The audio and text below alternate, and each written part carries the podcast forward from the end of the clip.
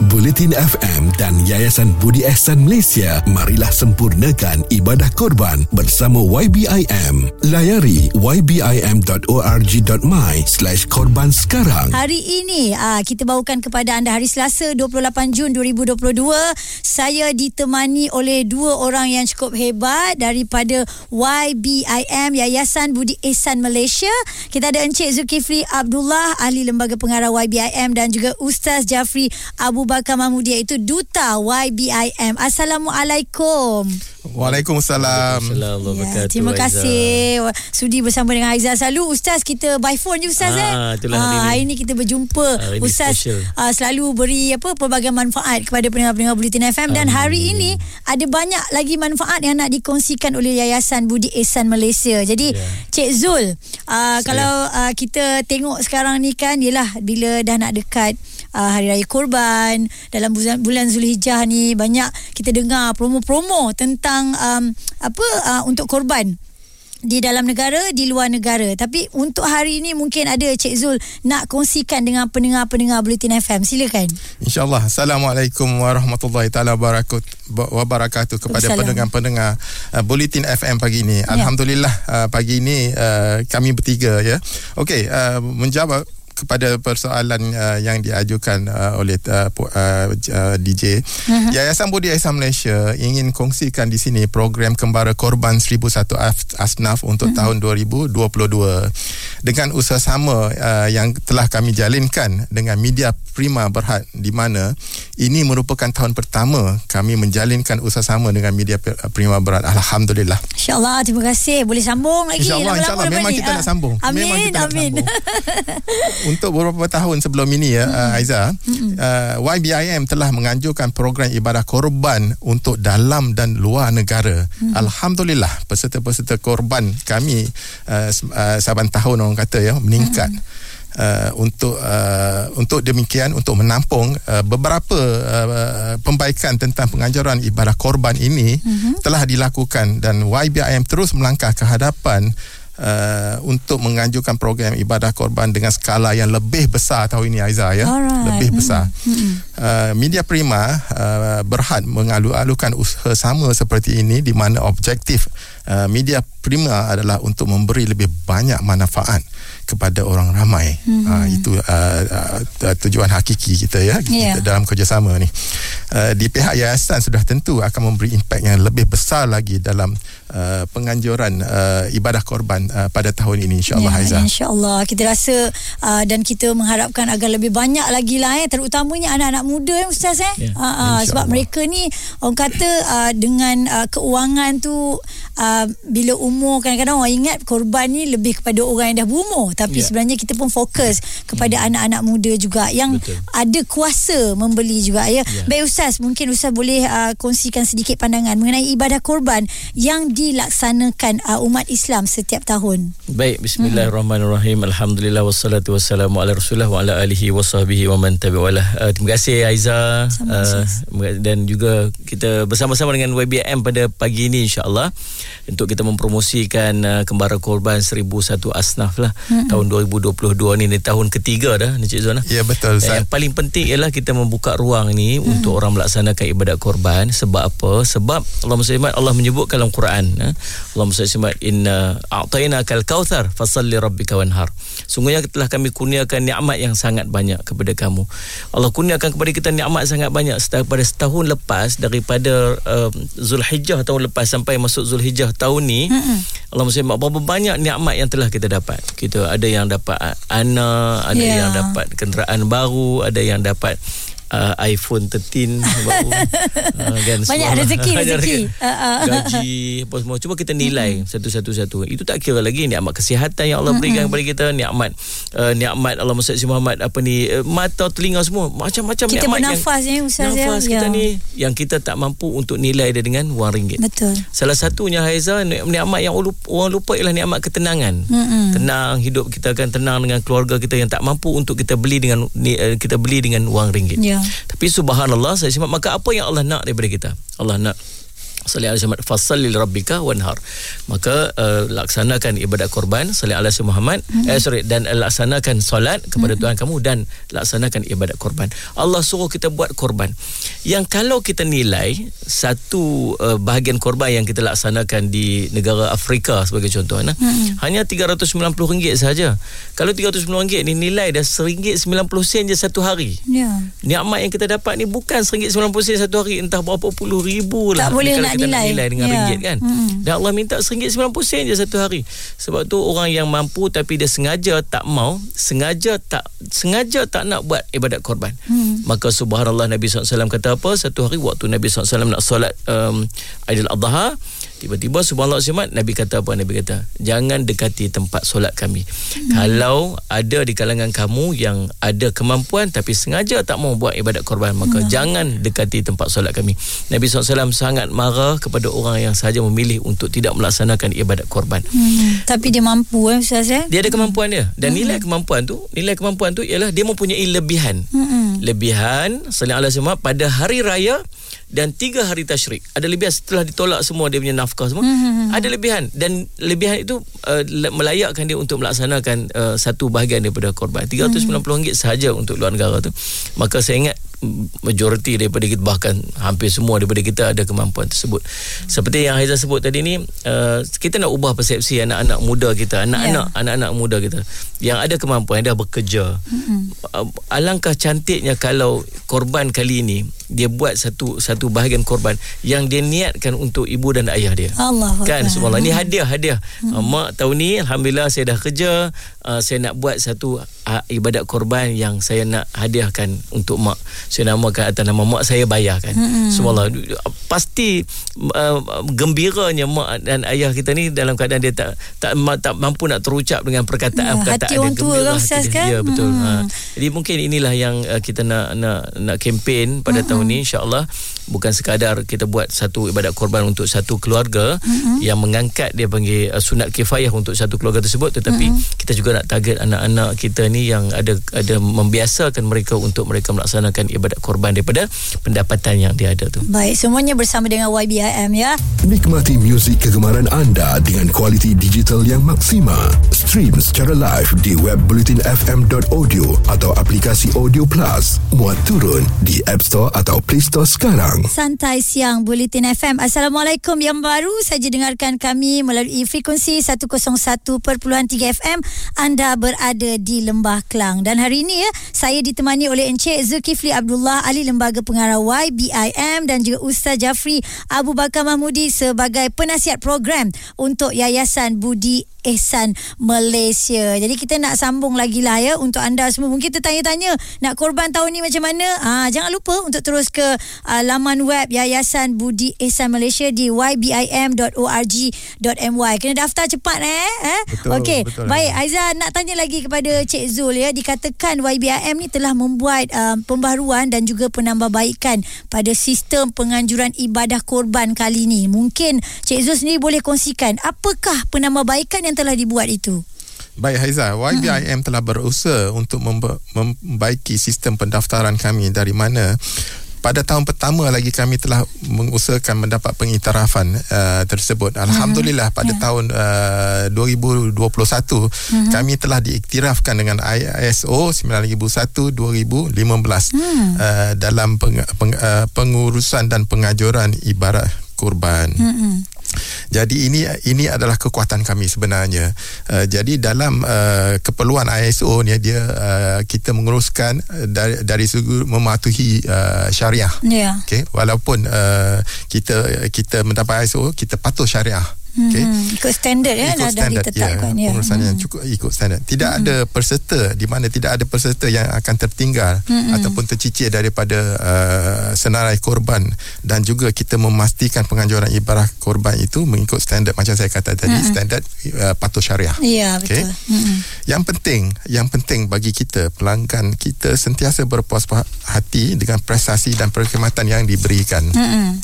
ini adalah standard ISO kita tak boleh nak gagal tu kalau Ya. kita gagal nanti kita akan di di, di apa tu Digugurkan lah dari situ, ya? di, diberi amaran Ah. ha, jadi kita mesti memastikan di mana kita berikan uh, ha- 100% peserta kami pasti dapat se- segala uh, yang yang patut diberikan kepada mereka Ya. Okey, uh, macam uh, uh, saya cakap tadi, ada peserta yang tergelincir dari Senar Serai. Jadi untuk memastikan pelbagai lat, uh, uh, mereka tidak uh, ter, uh, ter, terlepas pandang daripada kita. Jadi latar belakang yang ada uh, yang tidak bersetuju dengan sistem yang kami perkenalkan dan mereka memberi pendapat masing-masing. Okey. Okey. Hmm. Jadi dengan uh, adanya uh, sistem ini kami memberi segala pandangan tegur, teg- teguran yang terus membuat perbaikan demi memastikan pengajuran kami adalah terbaik. Okey. Uh, setiap masa. Uh, pada petau- tahun pertama ya Aiza, Ya. kami mendapat peng- pengiktirafan. Tahun pe- kedua pula tiada tentang sistem pengairan daging korban di mana pada tahun pertama kita telah mengairkan daging korban secara kaedah manual keadaan manual mm dan bungkusan yang biasa dalam dalam plastik. Oh, okey. Ah, Mm-mm. Tetapi bila masuk tahun kedua, kami uh, membuat satu inovasi di mana daging-daging korban tersebut disejuk bekukan dahulu mm-hmm. uh, sebelum ianya diagih-agihkan kepada penerima-penerima yang telah dikenal pasti. Okey, jadi maknanya Dan- bila ada sejuk Ya. beku ni, dia boleh sampai keluar negara lah Cik Zul. Ah, Hmm. uh, keluar negara dan boleh uh, masuk ke pendalaman. Ya. Ah, dan Dia daging kekal segar ya. Betul. Mm-mm. Daging tu akan kekal segar betul. Mm-mm. Uh, pada tahun uh, kedua juga kami mendapat anugerah Malaysia Book of Records mm-hmm. uh, di mana pengagihan uh, daging korban yang terbesar sekali dalam satu-satu masa. Okey. Uh, kita telah dapat mengagihkan uh, daging macam Haizal kata seluruh negara dan dibantu oleh pelbagai-bagai agensi mm-hmm. uh, agensi kerajaan ataupun uh, NGO uh, lain. Uh, jadi kita kerjasama dengan dia orang. Mm-mm. Alhamdulillah pada tahun ini insyaAllah kita mensasarkan uh, seribu pack daging korban untuk kita agih-agihkan. Uh, jadi secara secara uh, kata kata biasanya kita nak pecah rekod tahun sudah lah. Ah, okey. 100 ribu eh. Ah, Seratus, 100,000, seratus Ustaz. ribu. Betul. Ya, Ah. oh, banyak ni. Ah. Mm-mm. ini ini adalah antara uh, ki- uh, tambahbaikan yang kita confident bahawa tahun ini kita boleh uh, mencapai sasaran insyaallah. Ya, yang kita tengok pun memang dia punya promosi hebat ya. Sangat besar apa yang ni insyaallah lah sampai kepada semua ya Cik Zul. Hmm. dengan menaik taraf sistem perkhidmatan pelanggan di mana kami telah menje, uh, menyediakan puluhan urus setia mm-hmm. uh, sebagai kita punya orang kata frontliner lah ya. Orang depan, uh, bukan, eh? bukan COVID aja uh, ada frontliner kita urusan peng, peng, uh, uh, korban pun ada frontliner untuk mm-hmm. menjawab pelbagai soalan dan pertanyaan yang bakal uh, di uh, dari bakal peserta kami ya. Mm-mm. Uh, apabila orang uh, menelefon uh, orang ramai menelefon pejabat yayasan kita ada puluhan pegawai dan petugas yang telah uh, dilatih dan memberi panduan uh, khidmat nasihat kepada bakal peserta untuk menyertai korban uh, dari sudut hukum hakam memang kita ada ustaz-ustaz yang akan uh, memberi pandangan mereka uh, terhadap segala hukum uh, persoalan tentang hukum hakam mm-hmm. itu sebabnya kita nak memberi uh, khidmat pelanggan uh, yang terbaik uh, daripada kita dan uh, yang paling istimewa uh, lagi uh, Haiza ya Ya. kita ada e-book di mana e-book ni macam uh, orang kata panduan uh, Rujukan, ya? rujukan hmm. untuk ibadah korban hmm. uh, di mana uh, para peserta uh, boleh uh, rujuk e-book ni di dalam laman sesawang kita ya hmm. Hmm. Uh, secara online. Jadi pe, uh, peserta boleh baca segala fakta-fakta penting yang kita uh, nyatakan uh, dalam e-book uh, tersebut termasuklah ibadah korban, fadilat-fadilat, pantang larang dan juga perkongsian hadis dan dalil yang menyokong tentang pelaksanaan ibadah korban ini. Hmm. So tak rugilah eh sebenarnya. Memang tak rugi. Rugi kalau tak masuk dengan Ah, kita. itu sebenarnya. Ah, itu yang sebenarnya. Jadi kita mohon kepada peserta-peserta korban yang uh, masih belum menerima e-book untuk menghubungi pejabat kami Mhm. mm-hmm. dan kami akan memberi e-book berkenaan. Kita ada juga hard copy sebenarnya dekat Ah, office. okey. Mhm. boleh buat uh, datang office kami. Mm-hmm. Kita uh, kita bagi secara percuma, tak payah bayar. Mhm. Mm-hmm. Dan e-book tu memang cantik. Ah. Sesuai untuk Sesuai. buat rujukan bila-bila Betul, masa eh betul. Cik Zul. Hmm.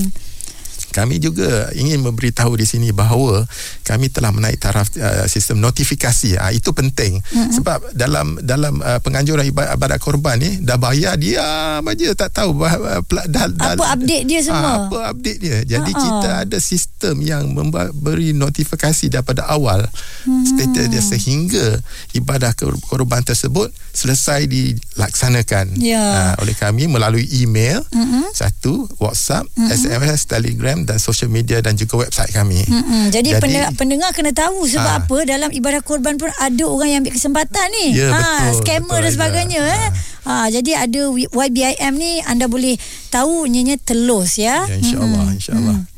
Jadi itulah pendekatan yang kita ambil kita nak memastikan uh, berita-berita berita mustahil dan sahih daripada kita disampaikan dan diterima oleh uh, peserta-peserta kami insya-Allah. Hmm.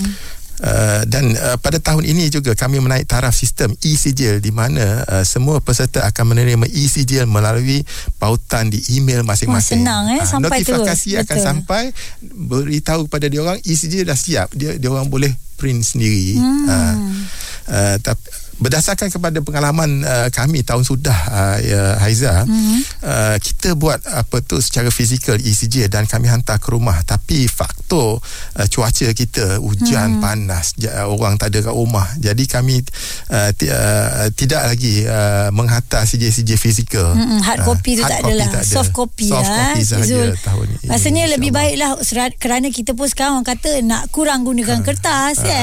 uh, so bila ada soft copy boleh terus save boleh terus simpan. So tak ada masalah. mental friendly. Ah yeah. betul betul okey sekejap je lagi kita nak bersama dengan ustaz pula nak tanya ni tentang kaedah. Sebab tadi cik Zul ada cakap pasal kaedah sejuk beku kan?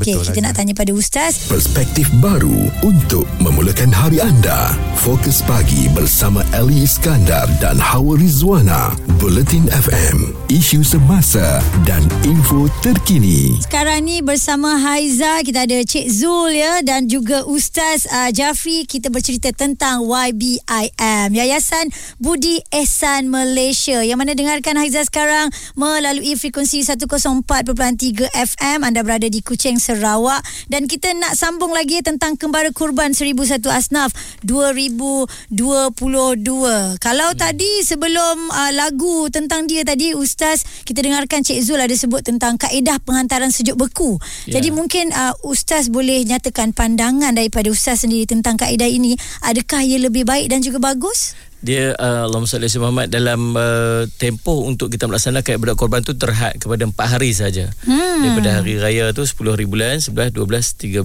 uh, apa ni Zulhijjah.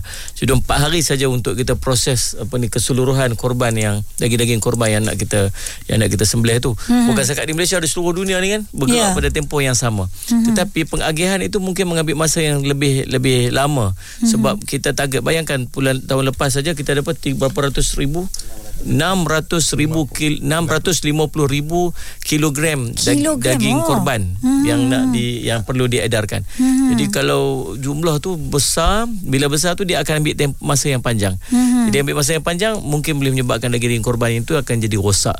Hmm. Ha, bila sampai tu dah sampai tu mungkin elok betul tak sempat nak masak dah rosak. Ada yang belum sampai lagi dah dah rosak. Jadi uh, inisiatif yang diambil oleh pihak Yayasan Budi Islam Malaysia dengan GTR eh. Ya, GTR. Dengan GTR tu uh, GTR ni bukan kereta tau. Dia tu apa ni apa dia begitu? Uh, gerakan transformasi gerakan ruminan transformasi Malaysia. Ruminan dia okay. apa persatuan penyembelih uh, apa penternak dan hmm. uh, penternak. Jadi dia orang buat apa? Dia orang buat Allahumma salli Muhammad uh, buat uh, sejuk beku. Hmm. Jadi daging tu dapat kita edar biarkan uh, dengan lebih luas dan kita tak terlalu uh, tak, tak perlu rushing dan sampai dalam keadaan yang masih dapat digunakan dengan dengan baiklah. Hmm. Hmm. Dan uh, pandangan ustaz pula mengenai korban luar negara ni ustaz? Eh subhanallah ustaz hmm. tuan-tuan uh, dengar ni eloklah dia ada persoalan-persoalan sering ditimbulkan. Hmm. Uh, kita, eloklah kita buat penjelasan yang sebaik-baiknya. Hmm. Nombor satu sekali Allahumma salli Muhammad afdal buat di tempat kita Hmm. Itu tak kita tak boleh nak nak, nak, nak, nak nilai tak, tak boleh nak deny yang tu lah. Ya. Sebab yang pertamanya kita perlu untuk pilih daging korban da, lembu kita sendiri. Hmm. binatang korban kita sendiri kita pilih sendiri itu lebih afdal. Ya. Dan uh, nak cari yang putih dia putih lah bukan tunggu orang aja cari putih. uh, afdal daging korban ni yang daging, apa ni binatang yang ber, yang warna keputihan. Hmm. Ah saya Muhammad kambing ke lembu ke yang warna putih Dia lebih putih afdal. ke cerah ke macam mana Ustaz? Putih, Ka- pu- putih. Mesti putih, color Ah, putih.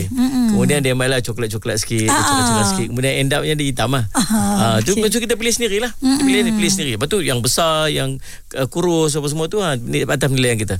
Yang keduanya kita Allahumma salli alaihi Muhammad kita uh, menyembelih sendiri. Kita sembelih sendiri. Itu yang lebih afdal. Tapi bukan semua orang boleh sembelih ya. Saya kalau sembelih kita risau juga kita. kan. Ada yang yang apa yang lebih mahir lah Ustaz. Mahir. eh? Jadi kita mewakilkan kepada orang. Daripada tangan kita sendiri kita wakilkan kepada orang tu untuk melaksanakan penyembelihan bagi pihak kita kepada si penyembelih eh. Ha, yang kedua, yang ketiga ialah kita menyaksikan sendiri sembelihan tersebut. Kita tengok sendiri. Ha, itu disunatkan bagaimana Sayyidina Sayyidatina Fatimah radhiyallahu anha Nabi SAW suruh pergi tengok sendiri.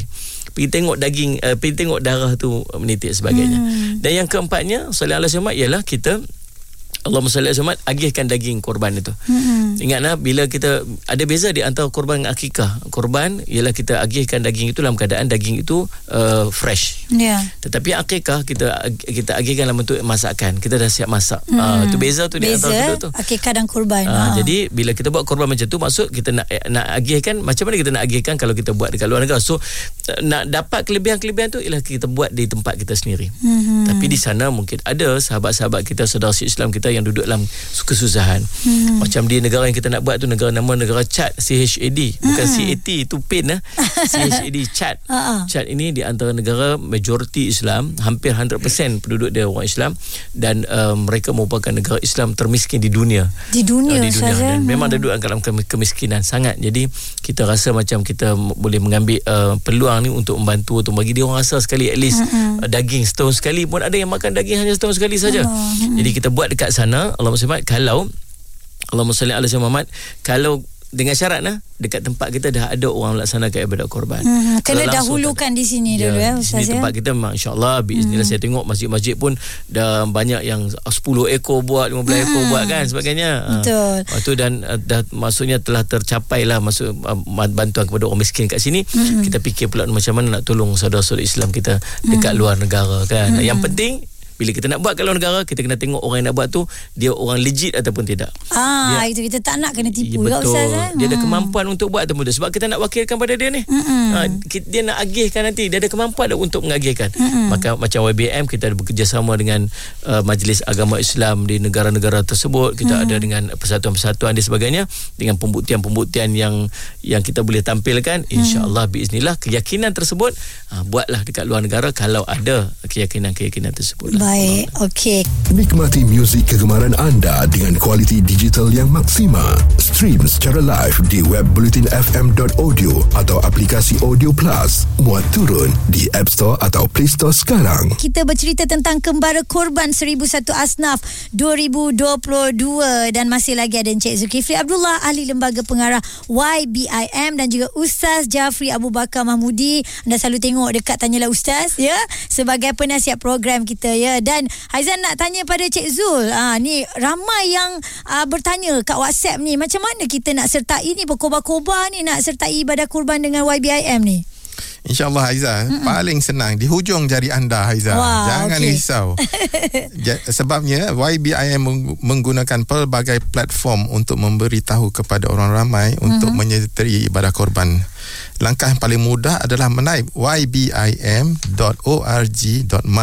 di browser mm-hmm. dan daripada situ akan dibawa kepada website Yayasan Budi Ehsan Malaysia. Hmm, mudah ya. Mudah sangat. Cara yang kedua Haiza senang juga. Mm-hmm. Semua ada handphone, telefon aja hotline kami di nombor 019 380 4005. Okey, sekali lagi Cik Zul. 019 380 4005. Okey. Nombor kedua hotline kami mm-hmm. 019 368 maaf saya ulang lagi 019 863 4005 dan nombor hotline ketiga kami 019 938 4005 dan cara ketiga ini paling menarik Haiza. Cara Ya. ketiga adalah dengan menonton TV3. Ah, sudah pasti. Ah, dengan mendengar radio media Pri- Prima Berhad uh, setiap hari. Ya, Bulletin FM eh, jangan lupa. Ya, sudah pastinya. Dan juga menonton TV, uh, siaran TV Mhm. setiap masa akan keluar iklan-iklan kami insya-Allah dan barcode uh, ada tertera di uh, kaca TV. Aha. Tunggu je lah kat depan TV tu orang katakan siang Hmm. malam keluar iklan kami. Uh, dan uh, ini adalah hasil usaha sama YBIM dan Hmm. Media Prima Alhamdulillah. Okey, dari barcode tu kita boleh scan eh. Ya, Ah, terus senang akan je. bawa kepada uh, Website. website pendaftaran. Mhm. Okey dan uh, uh, pada tahun-tahun lepas YBIM melakukan bersendirian dan untuk tahun ini bersama Media Prima jadi harapan daripada Cik Zul hasil usaha uh, usaha sama ini. Alhamdulillah uh, Yayasan Budi Ihsan telah ada kredibiliti sendiri di mana kami telah ada sistem pengurusan macam saya bilang tadi. Uh-huh. Uh, kita te- telah uh, mendapat pengiktirafan ISO dan juga Malaysia Books of Record. Uh-huh. Maka Yayasan Budi Ihsan sangat bersyukur untuk menjalin uh, usaha sama dengan Media Prima uh, Berhad. Sebagaimana kita tahu Media Prima uh, Berhad adalah uh, satu uh, uh, mi, uh, orang kata syarikat yang unggul dalam uh, uh, sektor uh, media ya mm-hmm. di Malaysia. Mm-hmm. Manakala di, di di pihak Media Prima Berhad pula mempunyai pelbagai uh, rangkaian media sosial dan mm. media masa yang sangat luas dengan pelbagai platform yang mana kami harap uh, dengan usaha sama ini akan menghasilkan impak yang lebih besar Ya. kepada ummah Uh, kita supaya lebih ramai fakir-fakir miskin di luar sana dapat kita bantu di mana pengairan daging korban nanti akan dilakukan secara besar-besaran ke seluruh negara dengan hmm. usaha sama ini insya-Allah. InsyaAllah hmm. Baik uh, Sekejap je lagi Aizan nak tanya pada Ustaz Ustaz banyak betul mitos ya Tentang korban ni Ustaz Boleh Cik Zul eh? Kita tanya Ustaz sekejap lagi Nikmati muzik kegemaran anda dengan kualiti digital yang maksima. Stream secara live di web bulletinfm.audio atau aplikasi Audio Plus. Muat turun di App Store atau Play Store sekarang. Santai siang bersama saya Haiza uh, dan untuk anda yang nak mengetahui lagi tentang korban ni eh anda boleh terus ke Yayasan Budi Ihsan Malaysia ybim.org.my masih lagi Cik Zulkifli Abdullah dan juga Ustaz uh, Jafri Abu Bakar Mahmudi bersama dengan Haiza. Haiza nak tanya Ustaz sendiri. Ah banyak betul mitos-mitos tentang korban ni Ustaz. Ada yang kata kalau sembelih tu kita kena tenung je uh, darah yang mengalir tu kalau tak korban tak dikira. Saya takut ni nak percaya sebarang-sebarang Ustaz. Jadi mungkin Ustaz boleh terangkan. Silakan Ustaz. Uh, tak payahlah sampai duduk pergi bersembang dengan lembu tu kan. Senyum dengan lembu. Tengok, tengok, tengok muka saya, tengok muka saya. Jangan lupa kan nanti kat akhirat nanti. Ha, lembu tu pun. Nak suruh ingat lah, Ustaz. Lembu tu bunyi, oh dia kata apa? Dia kata kamu ni bodoh ke apa? Dia dia, subhanallah. Jadi subhanallah uh, melihat kepada binatang sembelihan itu disunatkan. Hmm. Sunat eh. Jadi kalau dia dapat tengok, tengoklah. Kalau dia tak dapat tengok pun dia tak ada orang yang tak boleh tengok Aiza. Dia tak boleh tengok dia tengok darah. darah sebagainya. Tak tak tengok pun tak apa. Tak ada masalah pun. Yang paling penting ialah perlu adanya kalau kita tak boleh sembelih sendiri perlu adanya akad uh, kepada kita mewakilkan kepada orang untuk menyembelih. Baik. Dan kita ada akad kita insya-Allah kalau masuk IBM nanti ada akad yang akan kita lafazkan. Kita mewakilkan kepada pihak IBM untuk membeli binatang korban dan menyembelih bagi pihak kita. Okay. Itu penting ah, insya-Allah. Ha, jadi anda jangan mudah percaya dengan cakap-cakap yang itulah inilah dapatkan kesahihannya. Okey. Ya. Hmm. Baik, kejap lagi kita bersama dengan Cik Zul bagaimana agaknya cara-cara untuk kita mendaftar dengan YBIM ni nak menyertai korban ini untuk anda terus dengar Bulletin FM. Bulletin FM dan Yayasan Budi Ihsan Malaysia marilah sempurnakan ibadah korban bersama YBIM. Layari ybim.org.my slash korban sekarang.